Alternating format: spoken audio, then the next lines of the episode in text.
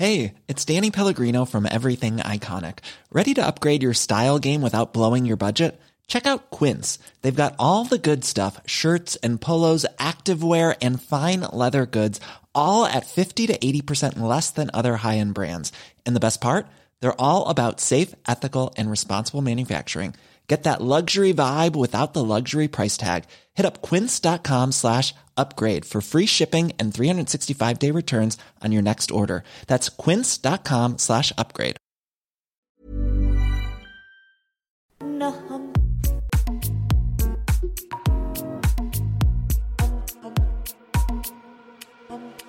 L'imagerie raciste que les Blancs ont vis-à-vis des Asiatiques et qui continue d'exister dans l'imaginaire collectif, quand ça passe à travers, je sais pas, les caricatures avec le teint jaune très criard, les dents en avant, la natte, le chapeau conique. Ça vient de l'époque de la propagande occidentale liée à l'idée du péril jaune, qui est apparue à la fin du 19e siècle pour désigner les Chinois et les Japonais, et la crainte qu'ils envahissent l'Occident, tout ça. Ça a perduré au 20e siècle avec justement l'arrivée des Vietnamiens réfugiés de la guerre d'Indochine, et je pense que c'est important aussi de dire que c'est pas une imagerie innocente et superficielle, mais que c'est une imagerie qui a un sens politique, historique et qui est raciste. Enfin, ça vient d'imagerie de propagande et qui visait justement à diaboliser les personnes asiatiques qui arrivaient en France alors que elles arrivaient en France à cause de la colonisation et des guerres que les Blancs ont propagées là-bas. Extimité, le désir de rendre visible une partie de sa vie intime afin de mieux se l'approprier. Moi c'est Kelsey, je suis non-binaire, d'origine vietnamienne. Du coup moi je viens de finir mes études à Gobelin, du coup je tente l'aventure de la bande dessinée pour essayer de me raconter sur un format plus long que ce que j'ai pu essayer de faire jusqu'à présent. Et ce que j'ai abordé pendant mes études, j'ai essayé de parler de thématiques qui m'étaient proches, en tout cas vers la fin, de parler de transidentité, ce qu'on a essayé d'aborder d'un point de vue sensible en le mettant en corrélation avec des expériences personnelles qu'on avait pu vivre. Et maintenant, j'ai envie de pouvoir aller plus loin, pousser ces questionnements et parler et imbriquer le fait que je sois racisé avec les questions queer. Et aujourd'hui, quand tu te vois dans le miroir, qu'est-ce que tu vois ? Quand je me regarde dans le miroir, je pense que je me regarde peut-être pas assez dans le miroir encore maintenant. Je me perçois comme étant une personne qui essaye de s'exprimer librement en termes de choix, de vestimentaire autant qu'elle peut, alors que c'est pas forcément facile quand tu dois te confronter au regard des autres. Quand tu te dis voilà, moi je suis devant mon miroir, je mets tel ou tel vêtement, par exemple, j'essaye des talons, je me sens hyper bien avec, mais je me dis « Ah, mais ça va devoir passer par le regard des autres dehors, et je risque peut-être de me faire alpaguer, ou plus violent encore. » Du coup, en fait, ouais, quand je me vois dans le miroir, j'ai une relation un peu conflictuelle, je pense, toujours, parce que je mets toujours en opposition ça, c'est-à-dire le regard des autres et mon propre regard. Genre, je peux me sentir hyper bien face à moi-même, me dire, j'adore comment je parais là, ça correspond à ce que je veux renvoyer. Et je me dis, mais est-ce que je vais l'assumer du coup dehors ? Est-ce que je ferais pas mieux d'être accompagné ? En fait, je pense que là où mon reflet s'exprime le mieux, c'est quand je suis accompagné de potes. Je dépends pas mal de la société encore à l'heure actuelle. Et je trouve que c'est hyper pénible. Ouais, j'aimerais bien que la société évolue beaucoup plus vite pour que je me sente moi-même tous les jours, en fait. Si tu veux bien nous définir la différence entre être non-binaire et être gender fluide ou... Du coup, la non-binarité, en fait, c'est un spectre, c'est un terme parapluie. Donc, en fait, quand des personnes se définissent en tant que personnes de genre fluide, ça fait partie de la non-binarité, en fait. Elles peuvent se définir comme étant non-binaires. Il y a toute une variété de genres au sein de la non-binarité. Il y a des personnes qui sont de genre fluide, il y a des personnes qui sont de genre neutre, il y a des personnes qui se définissent en dehors des normes de genre. Il y a beaucoup de termes pour définir tous ces genres-là, en fait. Que d'ailleurs, je crois, Tinder a essayé de mettre en avant en mettant 47 possibilités de... Tinder ou Grindr ? Non, Tinder. Peut-être Grindr aussi. Oui, Grindr, c'est sûr. Mais c'est Tinder, si, ils avaient fait toute une communication dessus. J'ai dit 47 au pif, ça doit peut-être être plus ou je sais pas. Mais il y en avait, la liste était assez longue. Ouais. Ça, c'était du pinkwashing. On adore. En bonne et due forme, comme à la marche de fierté. Toi, tu te définis comment ? Dans la non-binarité, oui, pour moi, je me définis comme de genre neutre, du coup, ouais. On appelle ça no3. Et voilà, c'était pour moi ce qui me correspondait le plus. Il y a aussi quelque chose de pour lequel j'aimais bien le terme aussi, c'est que l'androgynie, en général, on en parle de façon physique, mais ça peut aussi être un genre. Et du coup, voilà, ça me correspondait aussi plutôt bien. Mais le terme no3 aussi me convenait tout à fait. Est-ce que tu veux bien nous parler de ton enfance, s'il te plaît ? Mes parents, en fait, ils sont militaires, ils se sont rencontrés à l'armée. Donc du coup, moi, j'ai déménagé à peu près tous les 2 à 3 ans de ma vie. Enfin, j'étais principalement en France. On a aussi déménagé à Djibouti pendant la période de la fin du collège jusqu'au début du lycée. J'ai une sœur qui a 8 ans et demi de plus que moi, donc en fait, on s'est jamais vraiment connus. Qu'on a une éducation assez stricte, du coup, on n'a jamais vraiment appris à se connaître, on était pas mal en opposition. J'avais beaucoup d'admiration pour elle, mais avec cette distance du fait de pas pouvoir communiquer entre nous. Enfin, j'en faisais beaucoup, justement, tout ce qu'elle laissait paraître d'elle, rien que le fait qu'elle ait les cheveux longs, machin, tout ça. Moi, en tant qu'enfant, mon père, il me laissait pas du tout pouvoir exprimer quoi que ce soit de féminin. Et du coup, j'ai développé beaucoup de frustration par rapport à ça. T'as évoqué le fait que ton père soit super strict et ne te laisse pas t'exprimer, exprimer une part de féminité.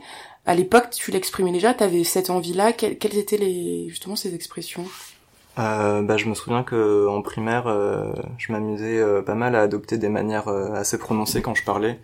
Quand je marchais, et en général, ça insupportait pas mal mon père, qui pouvait se montrer assez violent quand il me surprenait avec ce genre d'attitude. Ma mère, en général, elle était assez choquée que mon père se montre aussi abrupt, disons, dans la façon de contrer ce genre de comportement. Mais du coup, elle n'intervenait pas distinctement. Et j'ai appris à réfréner cette façon que j'avais d'être à l'époque et qui m'épanouissait plutôt. En fait, ce qui est drôle, c'est que quand j'étais enfant, j'étais beaucoup plus extraverti, je pense. Et justement, c'est ce fait de réfréner toutes ces envies que j'avais qui m'a plus enfermé dans la timidité que j'ai développée au fur et à mesure de ma vie. Du coup, par exemple, je devais m'efforcer de pas pleurer, qu'importe la situation. Je devais m'efforcer de parler sans ôter le son de ma voix en fin de phrase, carrément ce genre de choses, parce que sinon mon père, il avait envie de me claquer, quoi. Je me rappelle aussi que je dessinais pas mal de personnages féminins à cette époque. Du coup, au lieu d'être fier de ces dessins-là, j'avais tendance à les cacher, les garder pour moi, voire les jeter, les mettre en boule et les jeter très précipitamment pour éviter que mon père les voie, parce que je savais qu'il allait peut-être juger du coup le fait que j'ai envie de dessiner que des personnages féminins, parce que je faisais à peu près que ça en fait. Et donc par exemple quand il arrivait, etc., j'essayais plus de dessiner des trucs un peu plus classiques et standards, des voitures, des monstres, des trucs comme ça. Ça me plaisait aussi par exemple de dessiner des monstres et tout, mais je sais que du coup le fait de dissimuler un peu toutes ces autres envies, du coup c'était pas très bien pour mon épanouissement, quoi. Je sais que aussi quand j'étais gosse, je rêvais d'avoir les cheveux longs, mais la coupe que mes parents m'imposaient, c'était rasé 5 mm, tout ça avec une petite houppette dégueulasse sur le sur le devant. Ça m'arrivait de remettre mes cheveux en arrière qui n'existaient pas, ce genre de choses, faire comme si ça pouvait se balader au vent et tout, alors que c'était pas là.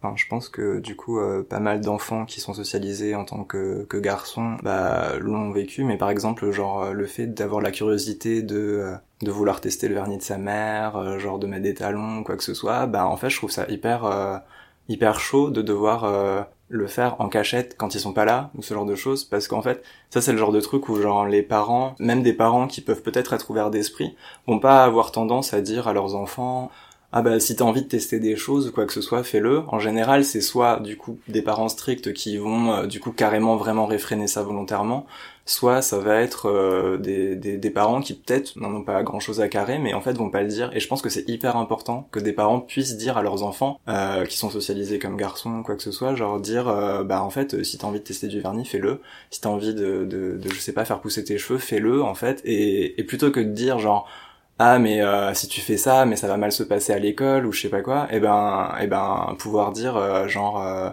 je t'encourage. Et si t'as des remarques à l'école, et ben je vais venir et on va voir avec tes profs ou quoi que ce soit, avec la direction, on va dire que c'est pas possible de laisser encourager des comportements de harcèlement ou quoi que ce soit.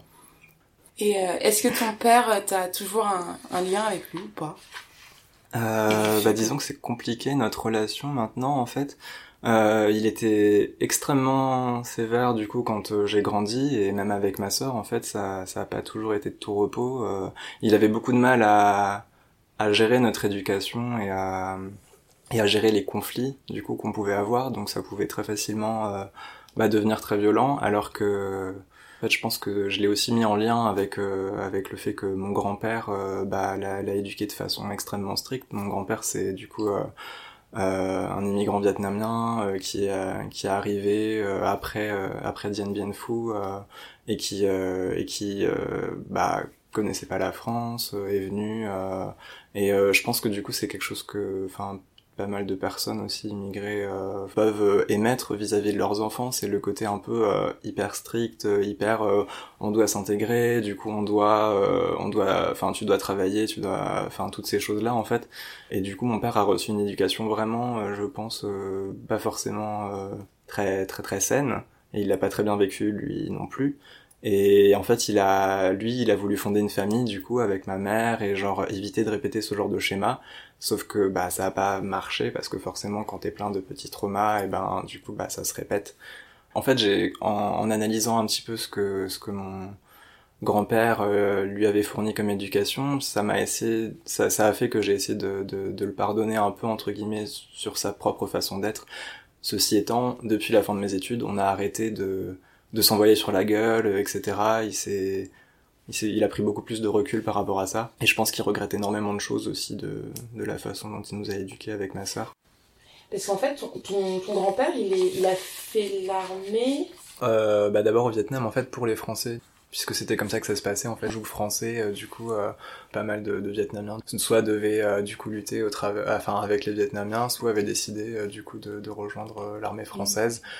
Et en fait, je sais pas vraiment si on peut parler de décision, puisque en fait, énormément de Vietnamiens ont été nationalisés, quoi qu'il en soit, français à l'époque, et toutes les personnes qui étaient mineures, donc moins de 18 ans, étaient obligatoirement nationalisées français, sans en tirer de bénéfice quelconque. Ouais. Je pense que oui, quand même, au niveau militantisme, c'était assez important d'avoir ce genre de témoignage, de savoir comment ça se passait du coup de l'époque coloniale, comment les Français traitaient les Vietnamiens qui étaient au service de l'armée, savoir que par exemple, les attirails qu'on leur donnait étaient de très piètre qualité, qu'on leur filait des guêtres déjà usagées, des armes usagées, en fait ce genre de choses qui fait que du coup...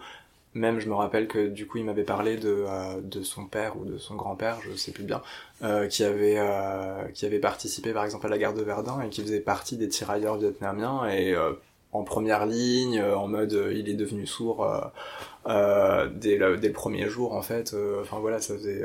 En fait, les Vietnamiens du coup, on les considérait vraiment comme des sous-humains, mais on leur faisait croire que du coup ils étaient français comme les autres, que ça allait être hyper bien pour eux, que ça allait leur offrir un avenir meilleur, alors que c'était pas le cas du coup.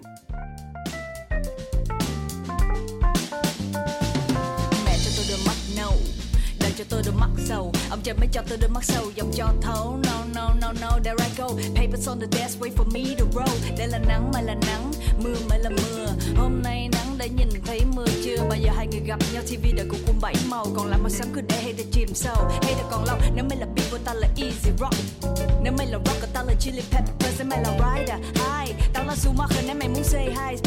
day, stay high all night. All day, stay high all night. All day, stay high all night. All day, stay high all night. All day, stay high all night. All day, stay high all night. Người ta hiểu hay không hiểu, đời tôi cũng vậy. Người ta hiểu hay không hiểu. Người ta hiểu hay không hiểu. Toi, t'es né en France et donc t'as des origines asiatiques. Est-ce que, au cours de ta vie, est-ce que tu as subi le mythe de la minorité modèle ? Ouais, je pense que en fait aucun asiatique n'est épargné par rapport au mythe de la minorité modèle. Du coup, c'est des choses assez puériles auxquelles on nous renvoie. Le fait que du coup on dit que les asiatiques sont travailleurs, assidus, genre silencieux, qui vont pas faire de vagues ou quoi que ce soit. Mais je pense que c'est important du coup de remettre tous ces stéréotypes-là dans leur contexte aussi, et c'est quelque chose qu'on fait peut-être trop peu peut-être.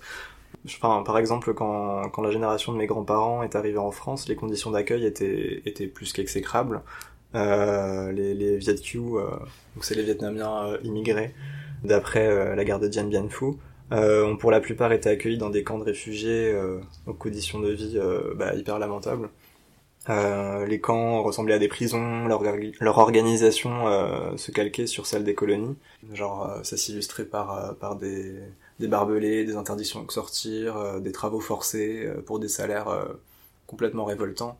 Et ils ont appliqué aussi des conversions au catholicisme comme ils faisaient du coup dans le pays, mais aussi en France du coup pour les immigrés qui avaient conservé leur religion.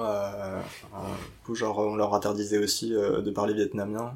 En tout cas dès qu'il y avait une autorité compétente blanche qui les encadrait. Et ouais, c'est quelque chose déjà qu'on retrouvait du coup de l'époque de la colonisation et qui en fait on en parle assez peu, mais en fait c'est comme s'il y avait eu une après-colonisation pour les réfugiés vietnamiens qui ont continué à subir les mêmes procédés. Les parents devaient se tuer à la tâche pour nourrir leur famille, les loger dans des baraques totalement insalubres. Et quand certaines personnes essayaient de gueuler contre justement les conditions épouvantables dans les camps, les dirigeants les menaçaient, voire envoyaient en hôpital psychiatrique pour faire croire qu'ils étaient instables au niveau mental, tout ça du coup pour les faire taire. Et du coup c'est assez important de remettre je pense le mythe de la minorité modèle en lien avec ce genre de conditions d'accueil entre guillemets du coup qui a été faite aux personnes immigrées asiatiques. C'est que du coup, pour les personnes qui essayaient du coup de revendiquer des meilleures conditions de vie, de meilleures conditions d'accueil pour leurs enfants, pour leur famille, pour se construire, pour se nourrir, du coup elles étaient complètement silenciées, voire subissaient ce genre de répression extrêmement forte. Et il y a beaucoup d'Asiatiques en fait qui tombent dans ce piège et qui oublient vite qui leur a imposé tous les sacrifices par lesquels ils sont passés, et qui préfèrent se réconforter dans le fait que les Blancs les considèrent, et encore à l'heure actuelle du coup, comme la minorité exemplaire, quitte à se montrer ouvertement raciste vis-à-vis des autres minorités. Et je pense que c'est un gros enjeu à confronter pour les populations asiatiques, c'est le racisme dans nos propres communautés, et qui en tire les bénéfices en fait, du coup vraiment de replacer... ce mythe de la minorité modèle dans son contexte, dans les conditions d'accueil des personnes immigrées.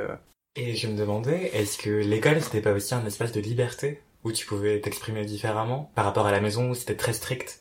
Alors ça, c'est arrivé plus vers le lycée, ou même, je dirais, beaucoup plus vers la fin du lycée, parce que au collège, par exemple, non, pas du tout. Enfin, c'était tout le contraire limite en fait, et c'est quelque chose que je trouve assez cinglant. Enfin, on me reprochait, par exemple, au tout début du collège, de traîner avec des filles. Par exemple, je me rappelle du coup de notre prof principal, qui était prof de sport, donc du coup, super combo. Et il avait fait en sorte, en fait, quand je suis entré en 5e, de me changer de classe par rapport aux deux meilleures amies que je m'étais faites, qui étaient de filles, et en fait il trouvait ça hyper inapproprié. Du coup il avait été voir le directeur pour que pour mon propre bien, mon épanouissement personnel, je puisse changer d'environnement, alors qu'en plus c'est hyper ironique parce que moi je déménageais tout le temps, donc du coup me faire des amis quand j'arrivais dans une nouvelle région c'était peu dur, et en général du coup je m'attachais beaucoup aux amis que je commençais à me faire. Et du coup, faire ça, c'était un peu hyper violent. Et tout ça, c'était sous un prétexte de c'est pas bien pour un garçon de rester avec des filles. Du coup, on va carrément voir, le directeur, etc.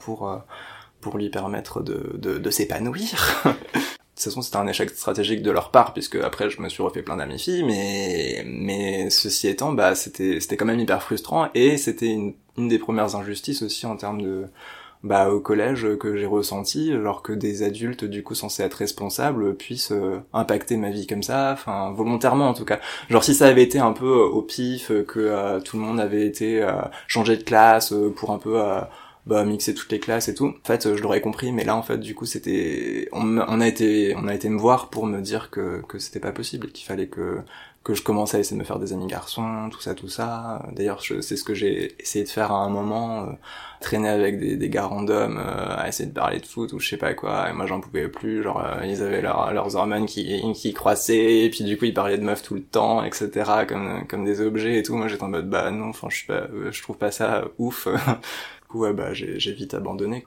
Hormis cette intrusion de ton professeur dans tes choix de vie, est-ce que tes camarades de classe étaient également hostiles ou remettant en question son attitude et ton comportement ? Par rapport à cette question, je pense que c'était plus indirect, genre au collège forcément tous les enfants essaient de se donner un genre, de découvrir leur virilité, enfin voilà, tout ça. J'ai peut-être essayé pas mal de m'intégrer en fait, enfin au final j'ai essayé pas mal de camoufler tous les aspects un peu maniérés de ma façon d'être, et genre par exemple j'ai même essayé de réapprendre à marcher, parce que en fait il y avait quand même des groupes de filles ou quoi que ce soit qui me disaient que je roulais du cul, que genre je marchais un peu comme une tapette ou des trucs comme ça. J'ai essayé de le prendre avec beaucoup de recul, j'ai essayé d'être en mode ça m'atteint pas, et du coup j'ai essayé de réapprendre à marcher, limite je me suis fait des tutoriels à moi-même. C'était très très très bizarre et gênant, enfin j'essayais de me dire alors tu fais pas une ligne avec tes pieds, parce que c'est un peu ce que je faisais, j'essayais d'écarter mes jambes pour marcher bien virilement, je sais pas quoi, ce qui était un peu ridicule, mais les remarques je pense elles étaient plus indirectes de façon générale, genre quand les mecs parlaient entre eux et qui disaient ah ça c'est trop un truc de PD, ça c'est un truc de ta fiole ou je sais pas quoi. Moi qui commençais un peu à découvrir du coup que j'avais des attirances pour les mecs, et du coup j'étais en mode ah mais ça me concerne peut-être, mais du coup en fait tu te sens, enfin tu vas rien dire quoi, enfin en fait moi ça m'arrivait même de dire des trucs du genre ah non mais moi je suis pas pédé ou des trucs comme ça, enfin c'était un petit peu très ironique, surtout que moi je commençais à me découvrir, je commençais à traîner sur Tétu ou des trucs comme ça, genre à 13 ans et tout, et du coup j'étais en mode j'ai commencé à dissocier vraiment cette partie de moi-même, en plus mes parents réfrénaient totalement tout ça, donc du coup c'était à la fois à l'école, à la fois à la maison, et du coup j'ai commencé à me créer une double identité quoi. Au final quand j'ai fait mon premier coming out, en tout cas par rapport à ma sexualité, c'était à 18 ans en fait, ce qui est pour moi je pense hyper tardif, ce qui était drôle, c'est que du coup c'était avec mon premier copain, et je me rappelle que du coup j'avais vraiment attendu de quitter le foyer familial pour me dire je peux peut-être être enfin moi-même. J'avais ma première école, et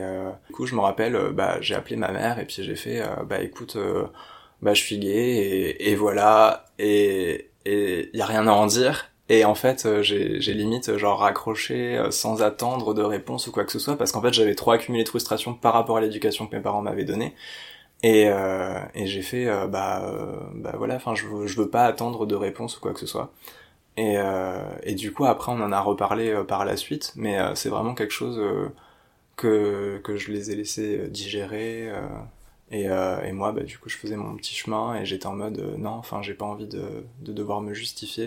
Enfin, quand on est non-binaire, le terme plus approprié, c'est plus de parler d'androphilie ou d'androsexualité, c'est-à-dire l'attirance pour les personnes masculines. Mais je continue de me revendiquer en tant que gay, parce que je trouve que ça a du sens politiquement toujours aujourd'hui, en fait, et c'est comme ça que j'ai commencé aussi à me construire au début de ma vie politique. Enfin, c'était même une de mes premières revendications, et c'est quelque chose sur lequel j'ai beaucoup fait d'efforts aussi pour justement faire face à mes parents, faire face à mes amis ou quoi que ce soit, donc je conserve du coup toujours ce terme, mais c'est surtout d'un point de vue politique que je le dis, parce que sinon comme je disais, d'autres personnes non binaires pourraient préférer d'autres termes. Et est-ce que t'avais des alliés avec qui tu pouvais te permettre d'être toi-même ou poser des questions? C'est cette question un peu du silence, où on n'en parle pas trop, et donc du coup en fait c'était des personnes qui étaient ouvertes, enfin quand je me suis fait des amis au lycée. Ce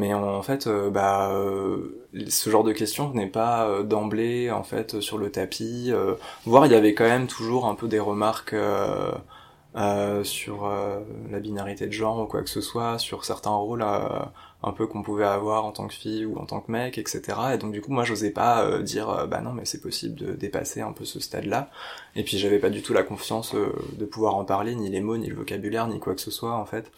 Et donc du coup en fait bah j'ai quand même fait ma première marche des fiertés quand j'étais en terminale, mais j'étais pas vraiment out en fait, enfin j'y suis allé un peu par curiosité avec des amis qui prenaient ça comme quelque chose de festif, alors que pour moi dans ma tête bah c'était waouh, en fait il y a plein de personnes qui me ressemblent, il y a plein de personnes qui sortent des sentiers de la binarité de genre, il y a plein de personnes qui affichent leur orientation sexuelle, et moi du coup c'était hyper libérateur. Mais du coup mes potes le voyaient plus comme ah bah il y a de la musique, on s'ambiance, tout ça, donc du coup ouais vraiment le côté très dépolitisé. Et ouais, au lycée en fait je pense que mes potes étaient plus au niveau politique sur des questions bah très anarchistes, de gauche, etc., mais pas du tout sur des questions de parler de la place des personnes racisées, des personnes LGBT dans les luttes. Et ça c'est quelque chose qui arrivait bien plus tard du coup.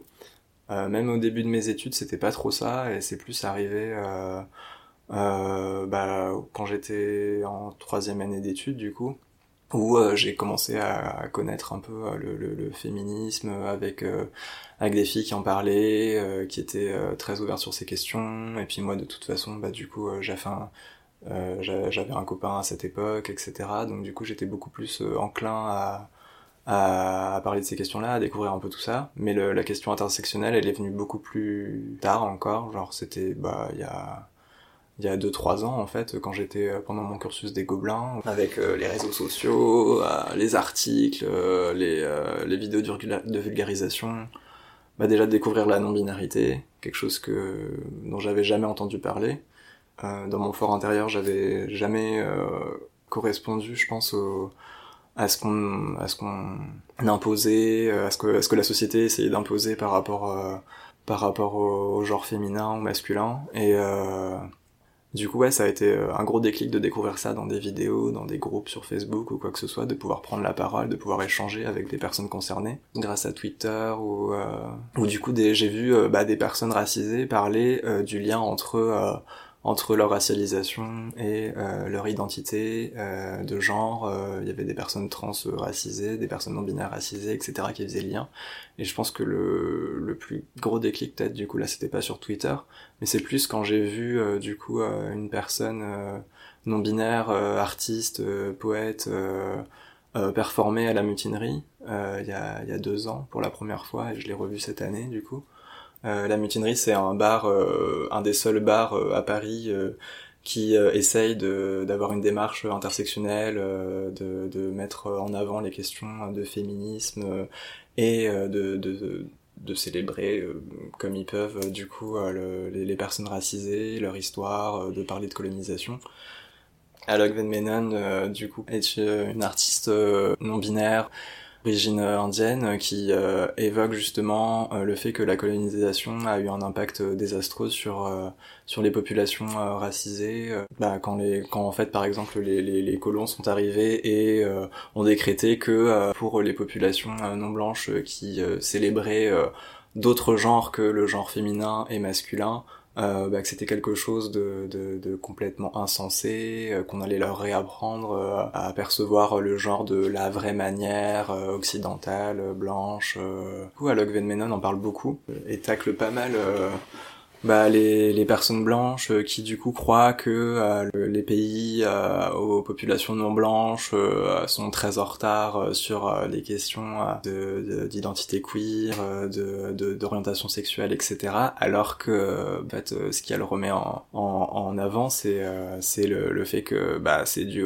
à la colonisation en fait. Si pas mal de populations qui ont été colonisées ont intégré des principes binaires, ont remis en cause toute l'organisation de leur société, où en fait bah, les personnes qui étaient d'un autre genre en fait pouvaient participer à énormément de choses au sein de la société, qui étaient normalement communément admises pour les femmes, mais aussi pour les hommes du coup, et étaient même célébrées. aussi assez, enfin ça m'a fait du bien aussi de voir qu'il pouvait remettre en question du coup le féminisme blanc auquel j'ai été pas mal confronté pendant mes études en fait, et de dire que les corps des personnes racisées et non conformes dans le genre étaient pas assez considérés, voire pas du tout considérés dans les luttes féministes à la majorité blanche et cisgenre, parce que bah c'est ce qui a aussi forgé un peu les luttes de la communauté LGBT, et qui continue d'inspirer aussi, même Alok en parle, mais bah les grandes marques etc. en fait, même dans la mode en fait, quand des créateurs s'inspirent du coup de personnes non conformes qui leur semblent hyper belles et extravagantes, mais que du coup les crédits ne leur sont pas rapportés, mais que par contre bah du coup on se dit ah ça c'est super beau, ce serait super bien, et essayons de binariser tout ça pour le vendre.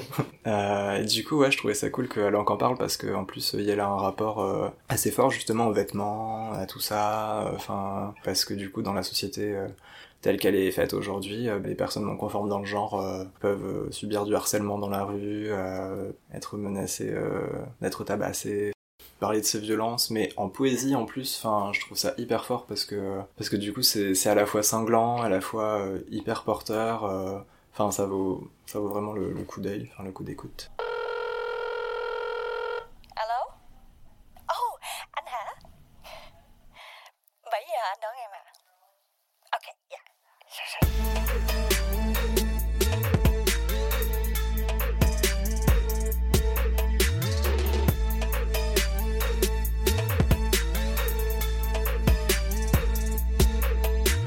là bên trà cờ xanh năm lá, anh chị em quay cuồng ba ba ba. Sagonis nhiều khi vô sung quá, xin bật loa trình bày đơn ca. Tôi là bên trà cờ xanh năm lá, anh chị em quay cuồng ba ba ba. Sagonis nhiều khi vô sung quá, xin bật loa trình bày. Ayo, ey. Et du coup, ouais, j'ai fait un peu du binge-watching, de tout ce que je pouvais apprendre sur le genre. Je me suis vraiment renseigné de fond en comble, en fait, parce que j'étais en mode waouh, enfin, genre, c'est fou, enfin, ça me correspond vraiment, et ça me faisait du bien de pouvoir mettre des mots dessus. Bah, après, c'est avec ça où j'ai commencé à essayer d'en parler autour de moi, d'essayer de voir aussi quel accueil ça pouvait avoir auprès de mes proches. Je me suis vite rendu compte que en fait on en parlait tellement peu que bah c'était facile de prendre ça pour une lubie, ou par exemple je me rappelle de réflexions du genre mais moi aussi dans ce cas-là je suis non-binaire et tout, vraiment comme si c'était quelque chose à la mode, je sais pas, enfin j'ai eu tout hein, comme réaction, c'était mais t'es sûr, mais c'est compliqué quand même, ça remet en question plein de trucs et tout, mais comment je t'appelle etc. Mais tu leur expliquais quoi concrètement ? Bah je leur disais j'ai découvert du coup la non-binarité, et je trouve que ça me correspond énormément, et donc j'aimerais bien que du coup maintenant on se réfère à moi de façon neutre le plus possible. Après du coup j'ai aussi fait des démarches du coup pour changer mon prénom aussi en mairie. Et du coup ouais, ça a été une grosse étape je pense aussi pour moi, enfin le fait que du coup j'ai envie d'avoir un prénom mixte et que du coup je fasse les démarches pour, et ça m'a aussi donné de la crédibilité je pense de faire ça aussi, enfin c'est un peu ça que j'avais en tête, alors que bah, ça devrait pas être le cas hein, parce que c'est quand même assez complexe les démarches qu'il faut faire, et c'est pas à la portée de tout le monde non plus, il faut être assez armé au niveau mental ou quoi que ce soit pour réunir les papiers, pour y aller etc. Donc ça devrait pas être un critère de justification, mais le fait de pouvoir changer mon prénom, etc. Du coup ça m'a permis de me dire ouais bah je suis crédible à me faire appeler comme ça, à dire que oui je préfère qu'on se réfère à moi au neutre, etc. Et ton prénom avant il était français d'origine, enfin je sais même pas comment on dit. Ouais j'avais un prénom français. Genre masculin. Okay. Ouais d'origine irlandaise. Et pourquoi du coup Kelsey ? C'est très joli. Quand j'ai fait changer mon prénom, du coup, j'ai voulu accorder beaucoup d'importance à la signification qu'il pouvait avoir. Donc du coup, j'ai fait pas mal de recherches sur divers prénoms mixtes. Et Kelsey, c'est un prénom du coup qui veut dire en ancien gaélique l'île au bateau. En fait, je trouvais la métaphore hyper belle et en fait très reposante pour moi, parce que genre dans ma tête ça faisait comme si du coup tous les lieux où j'avais été, d'où j'ai dû partir, enfin même l'imbrication de mon identité de genre, de mon orientation sexuelle et de mon identité en tant que personne d'origine vietnamienne, comme si tous ces éléments se rejoignaient sur une île, accostée, tout ça. Arrivé à bon port. Voilà. C'est trop beau. Oui. Et du coup, ça me calme, ouais, c'est un peu comme un espèce de pilier quand j'y pense, et du coup, je trouvais que c'était assez beau de prendre ce prénom. Enchantée, Kelsey. À quel moment est-ce que t'as compris que t'étais asiatique ? Une des premières fois où j'ai pris conscience que j'étais asiatique, c'était au début du primaire. Du coup, on était à la cantine avec quelques camarades de classe et j'ai demandé à une amie blanche pourquoi elle ouvrait ses narines subitement parfois et genre c'était une sorte de tic musculaire et du coup c'était hyper stérile de poser une question pareille. Mais du coup en fait sa réponse ça a été et toi pourquoi t'as les yeux comme ça genre en tirant ses yeux sur les côtés. On n'est pas vraiment pourquoi elle avait fait ça. Enfin, quand je suis revenu en fait à la maison le soir, j'ai demandé à ma mère pourquoi il y a une amie qui m'a dit que j'avais les yeux qui étaient tirés comme ça sur les côtés. Et ma mère, elle m'avait répondu quelque chose d'assez étrange, je pense. Ça, c'est parce que les gens, ils voient pas la même chose que ce que tu vois. Et en fait, c'était hyper perturbant. Et parce que du coup, je me disais, donc en fait, ce que je vois dans mon reflet, c'est pas ce que les gens ils voient. Et du coup, au lieu de m'expliquer genre le racisme, les biais du racisme auquel je pouvais amener à être confronté, ça m'a un peu enfermé dans une espèce d'angoisse de penser que les autres personnes autour de moi voyaient pas la même chose que ce que je voyais. Et du coup, quand t'es gosse et que tu te construis, que t'es un peu une éponge, t'es un peu genre... Ça te met un peu en PLS de te dire ça, genre... Parce qu'en plus, je veux dire... En tant qu'asiatique, j'ai pas non plus les traits hyper marqués. Et moi, vu que je comprenais pas trop à cette époque, quand j'étais jeune et que j'avais pas les mots pour en parler, qu'on m'a pas vraiment expliqué le racisme, etc.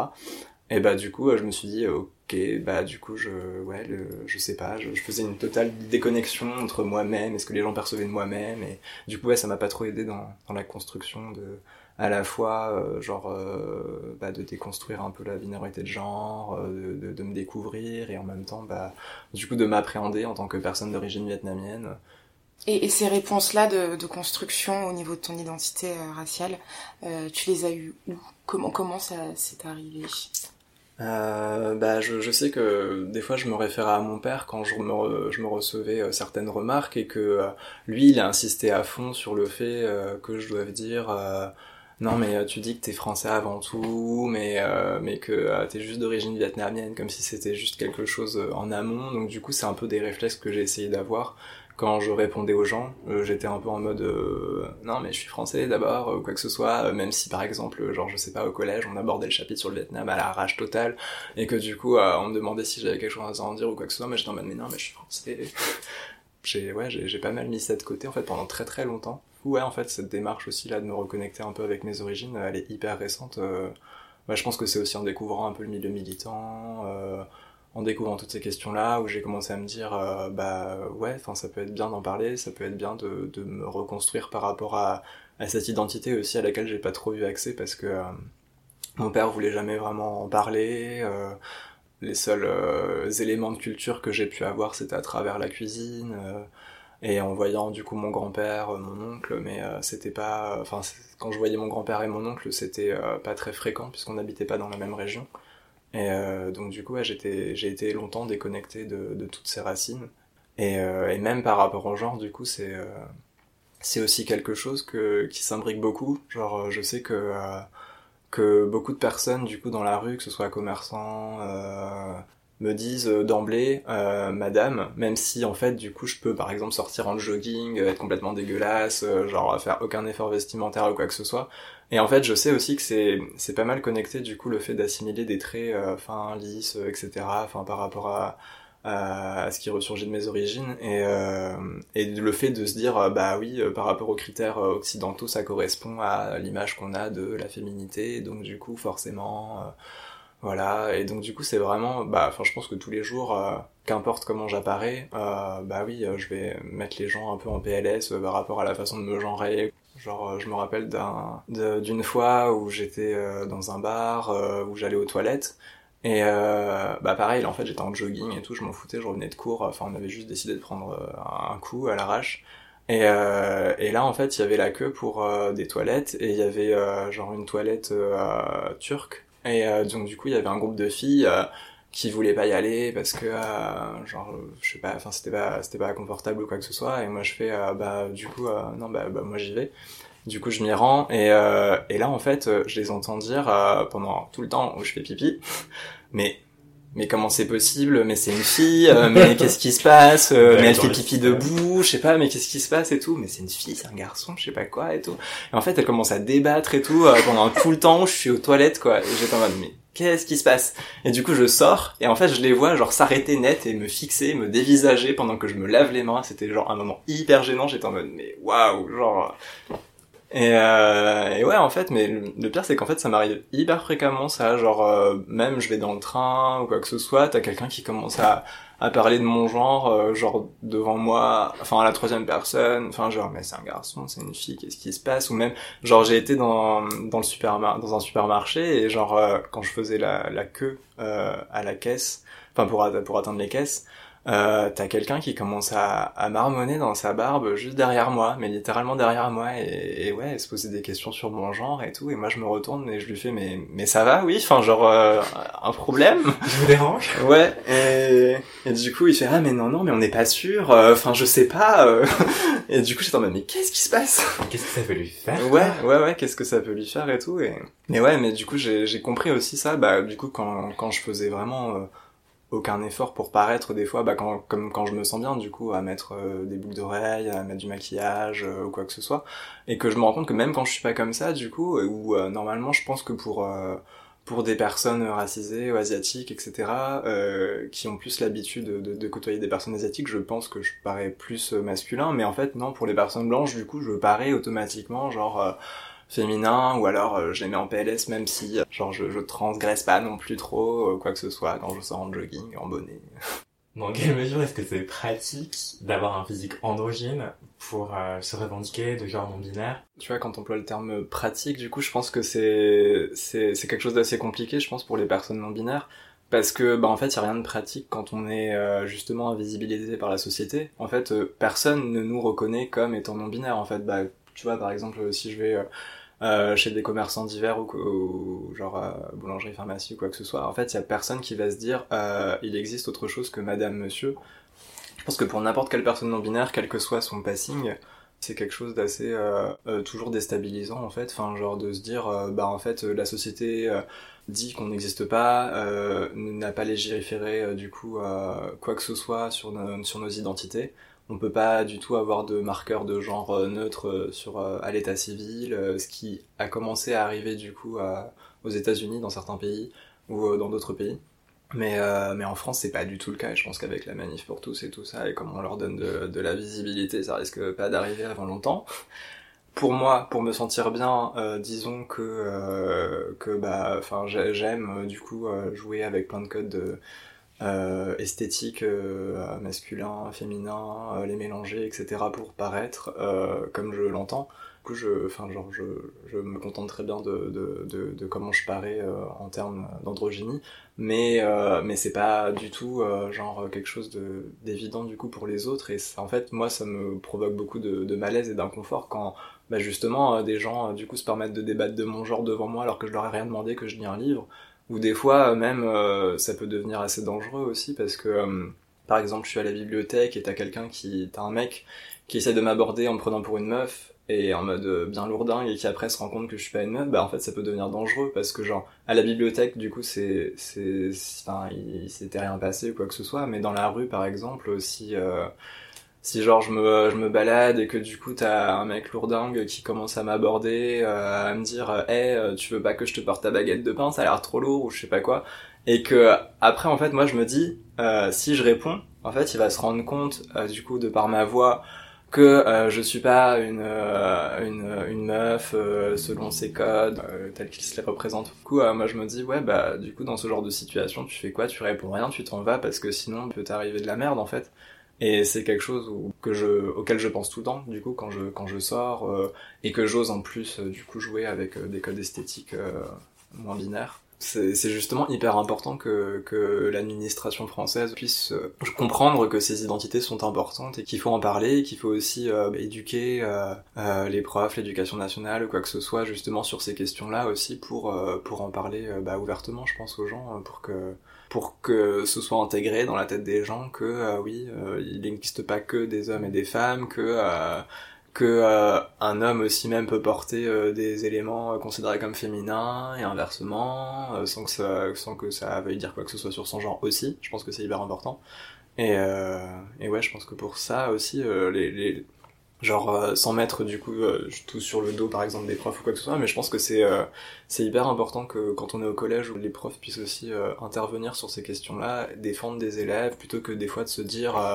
non, j'ai pas de point de vue là-dessus, je garde le silence. Enfin, le silence, c'est quelque chose qui peut faire énormément de mal. Et ouais, je pense que c'est quelque chose qui doit être intégré dans le système éducatif. Et puis que, ouais, qu'à l'Assemblée, il y a moins de personnes cis, blancs, hétéros, qui, du coup, légifèrent nos vies. Comment s'est passé ton éveil militant ? Du coup, je crois que, comme pour pas mal d'Asiatiques de ma génération, c'est peut-être la mort de Shaolin Zhang, qui était un couturier de 49 ans qui a été agressé et qui s'est fait voler, du coup, par 3 personnes, et il est décédé suite à ça. Et ça a été pas mal médiatisé, il y a eu beaucoup de manifestations qui sont passées un peu partout en France, et du coup, j'avoue qu'en voyant ça, ça a peut-être commencé à faire un petit déclic sur le fait que, oui, la communauté asiatique avait des choses à revendiquer. Ceci étant, il y a aussi pas mal de choses à remettre dans leur contexte par rapport à ça, parce qu'il y a aussi une grosse partie de la communauté asiatique qui du coup tombe dans le mythe de la minorité modèle et demande à ce qu'il y ait un renforcement de la sécurité, que ça passe par la police, tout ça. Enfin voilà, c'est pas forcément la meilleure des options. Alors qu'on sait très bien que la police, du coup, peut pratiquer le contrôle faciès, etc. pour d'autres minorités.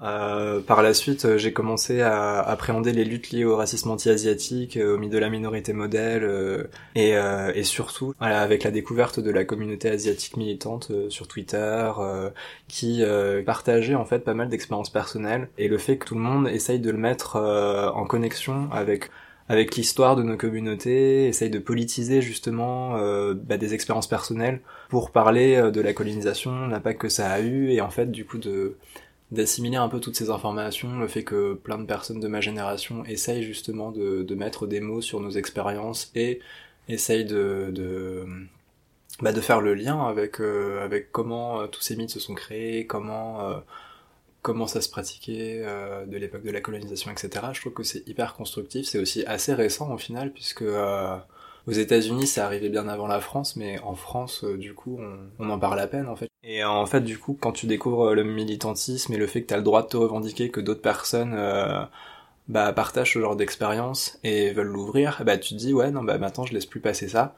Mais à part ça, je pense que dans le militantisme asiatique, on parle surtout de heurts interpersonnels en fait, mais on le remet pas souvent dans le contexte historique, et je pense que ça c'est l'étape de plus à avoir, en tout cas pour les populations sud-est asiatiques qui ont vécu la colonisation. Du coup, ouais, je pense que c'est important de rappeler que, d'ailleurs, que l'imagerie raciste que les Blancs ont vis-à-vis des Asiatiques, et qui continue d'exister dans l'imaginaire collectif, quand ça passe à travers, les caricatures avec le teint jaune très criard, les dents en avant, la natte, le chapeau conique. Ça vient de l'époque de la propagande occidentale liée à l'idée du péril jaune, qui est apparue à la fin du 19e siècle pour désigner les Chinois et les Japonais, et la crainte qu'ils envahissent l'Occident, tout ça. Et ça a perduré au XXe siècle avec justement l'arrivée des Vietnamiens réfugiés de la guerre d'Indochine. Et je pense que c'est important aussi de dire que c'est pas une imagerie innocente et superficielle, mais que c'est une imagerie qui a un sens politique, historique, et qui est raciste de base. Parce qu'en fait, ça arrive encore même autour de moi, je le vois, hein, quand il y a des Blancs qui essaient de caricaturer des Asiatiques ou quoi que ce soit, qui les dessinent avec le petit chapeau conique, des traits à la place des yeux, tout ça, des petites dents là qui dépassent. Ouais, en fait, mais tout ça, c'est pas vide de sens, en fait. Ça vient d'imagerie de propagande, et qui visait justement à diaboliser les personnes asiatiques qui arrivaient en France alors que elles arrivaient en France à cause de la colonisation, tout ça, et des guerres que les Blancs ont propagées là-bas. Donc ouais, c'est pas anodin. Et du coup, avec la découverte du militantisme, j'ai découvert que j'étais pas seul à avoir intégré tous ces mécanismes et à vouloir recouvrer notre intégrité, à l'ouvrir, à politiser nos luttes. Et ouais, les premières fois quand j'ai commencé à en parler, par contre, autour de moi, dans des milieux assez blancs, puisque du coup, dans les écoles d'art, d'animation, mais surtout très peu de personnes racisées, très peu de personnes queer aussi, et du coup, les premières fois où j'ai commencé à en parler autour de moi, enfin du racisme anti-asiatique, commencé à gueuler contre le whitewashing, l'appropriation culturelle, le manque de représentation au cinéma, j'ai assez vite pris conscience que malgré l'engagement de certaines personnes pour l'écologie, l'antispécisme, les problématiques des personnes racisées et LGBT étaient très peu considérées au sein de ces luttes. Je me suis aussi confronté du coup au féminisme blanc, au fait que du coup on prenne pas du tout en considération les personnes LGBT racisées pour parler de sexisme, de harcèlement, de toutes ces questions-là. J'ai eu droit à beaucoup de tone policing. Genre le tone policing, c'est quand on veut remettre le discours d'une personne à sa place entre guillemets parce que du coup on la juge trop véhémente et que du coup en fait on décrédibilise son discours en disant ah non mais t'es trop vénère quand tu parles de ça, de toute façon on peut pas parler avec toi. Et j'ai eu droit beaucoup à ça, j'ai eu droit aussi à beaucoup de mécanismes de défense en fait, à pas mal de mais je suis pas raciste, t'abuses complètement, comment t'oses me faire passer pour quelqu'un de raciste, tu sais très bien que c'est pas ce que je voulais dire. Et du coup par rapport à la déferlante de tone policing à laquelle j'ai eu droit, j'ai réalisé que c'était beaucoup trop facile justement pour des militants écologistes, antispécistes, d'avoir recours à ce genre de phrases comme tu vois mais moi je suis pas aussi véhément quand je milite, enfin pourquoi t'es comme ça, du coup quand tu me parles de racisme ou je sais pas quoi, enfin franchement et ça te balance des white tears et tout ce que tu veux. Ces luttes elles peuvent pas être comparées parce qu'elles sont pas vécues sur le même plan. Pour les luttes antispécistes, on le fait en général par choix parce qu'on a décidé qu'on voulait plus fermer les yeux sur les conditions de vie d'autres êtres vivants.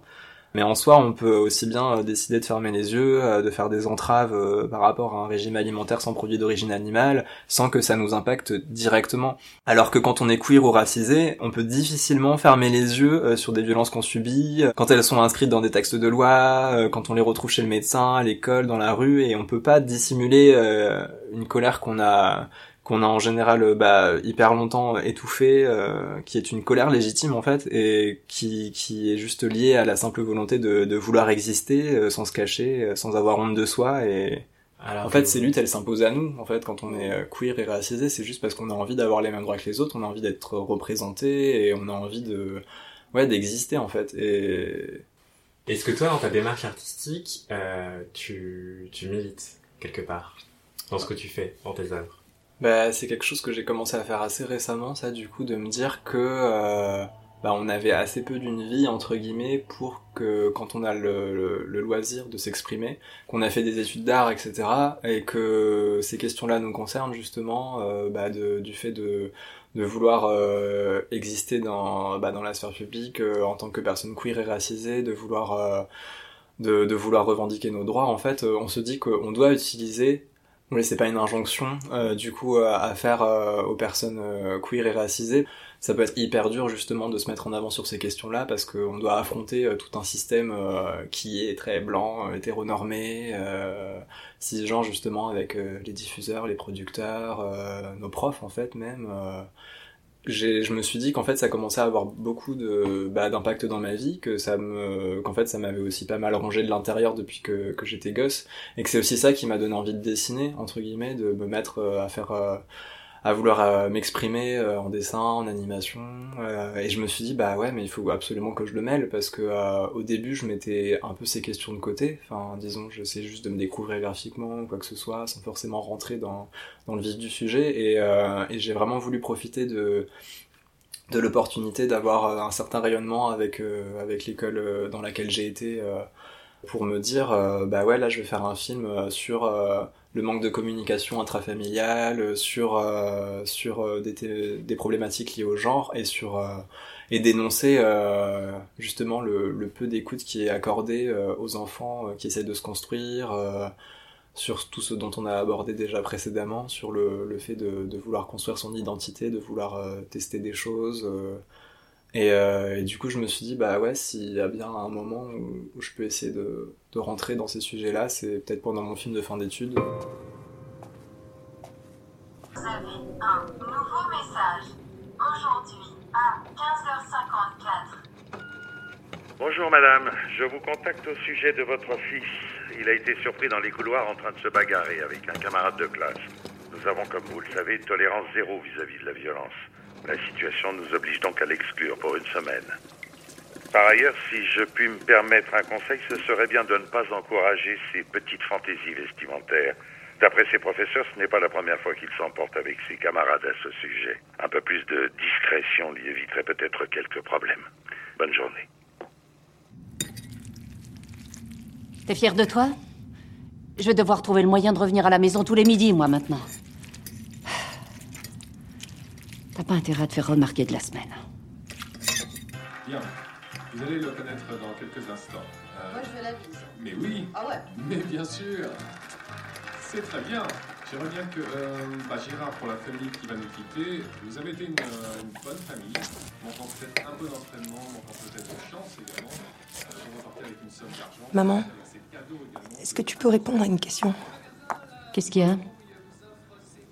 J'ai besoin de savoir, quand je mourrai, est-ce que je pourrais être une fille ?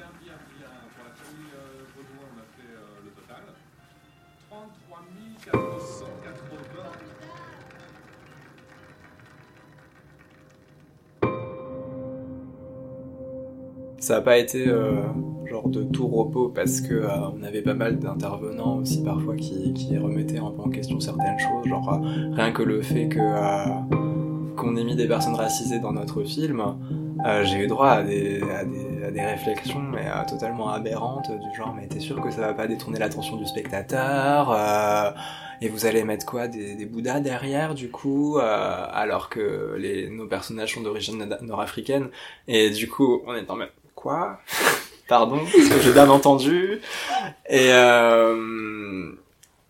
du coup ouais non mais ça partait dans des justifications aberrantes en mode non mais t'inquiète j'ai un ami noir enfin voilà d'ailleurs je pensais qu'il était indien c'est pour ça les bouddhas j'étais en mode mais non mais qu'est-ce que quoi genre qu'est-ce qui se passe c'était enfin ouais on avait quand t'as des figures d'autorité au final c'est un peu comme au collège et tout et que tu dois t'y référer et que t'as affaire à ce genre de remarques bah faut bien avoir la carcasse solide entre guillemets parce que du coup tu te fais une face pâle mais t'es en mode ok t'essaies de dealer avec t'essaies de dire non bah c'est comme ça enfin ça représente un peu les gens autour de toi en fait si tu sortais un peu de ta bulle et du coup non bah on a pas lâché l'affaire de toute façon et pareil sur les problématiques de genre où on avait parfois du coup affaire à des réflexions, des remises en question du mégenrage ou quoi que ce soit de notre personnage principal, on est en mode, on essayait du coup de remettre en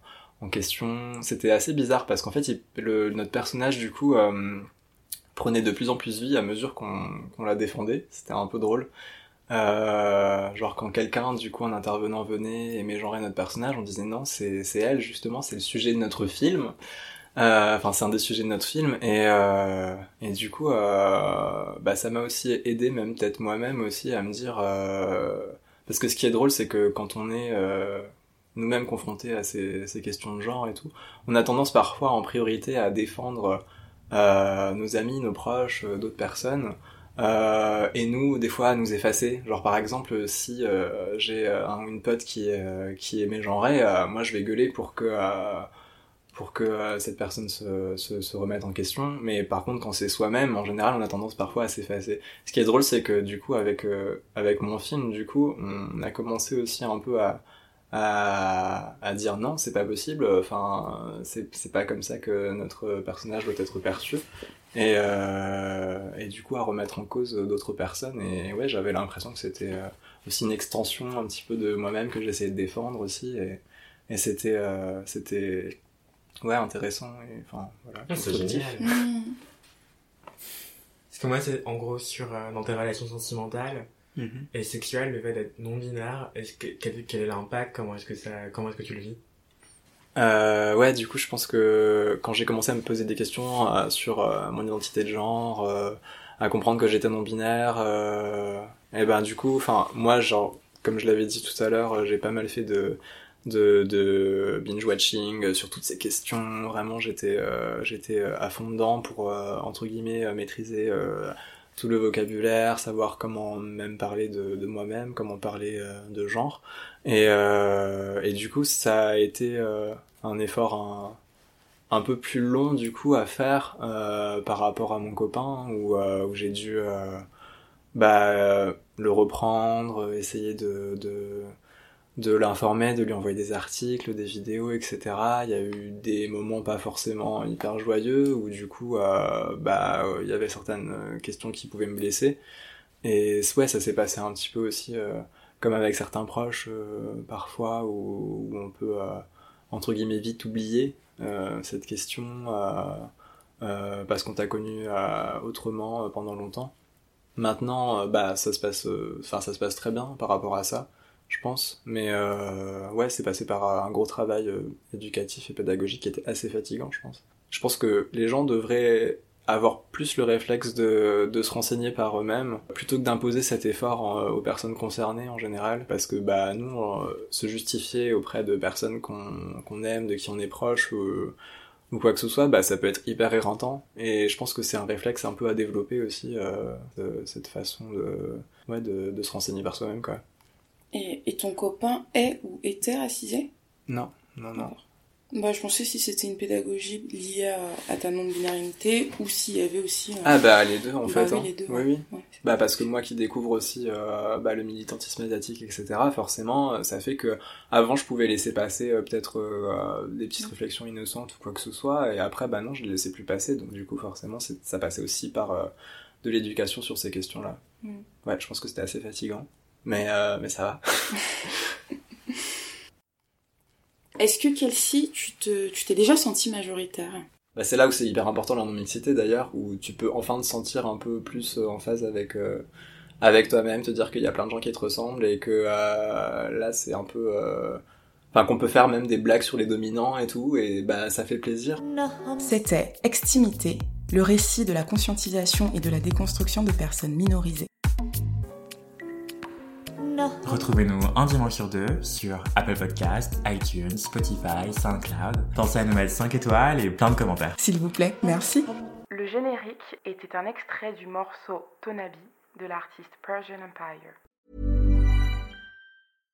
How would you like to look 5 years younger? In a clinical study, people that had volume added with Juvederm Voluma XC in the cheeks perceived themselves as looking 5 years younger at 6 months after treatment. Look younger, feel like you. Add volume for lift and contour in the cheeks with Juvederm Voluma XC. Reverse signs of aging by adding volume to smooth laugh lines with Juvederm Volure XC. For important safety information and to find a licensed specialist, visit Juvederm.com. That's Juvederm.com. Not for people with severe allergic reactions, allergies to lidocaine, or the proteins used in Juvederm. Common side effects include injection site redness, swelling, pain, tenderness, firmness, lumps, bumps, bruising, discoloration, or itching. There's a risk of unintentional injection into a blood vessel, which can cause vision abnormalities, blindness, stroke, temporary scabs, or scarring. Talk to a licensed specialist to find out if it's right for you.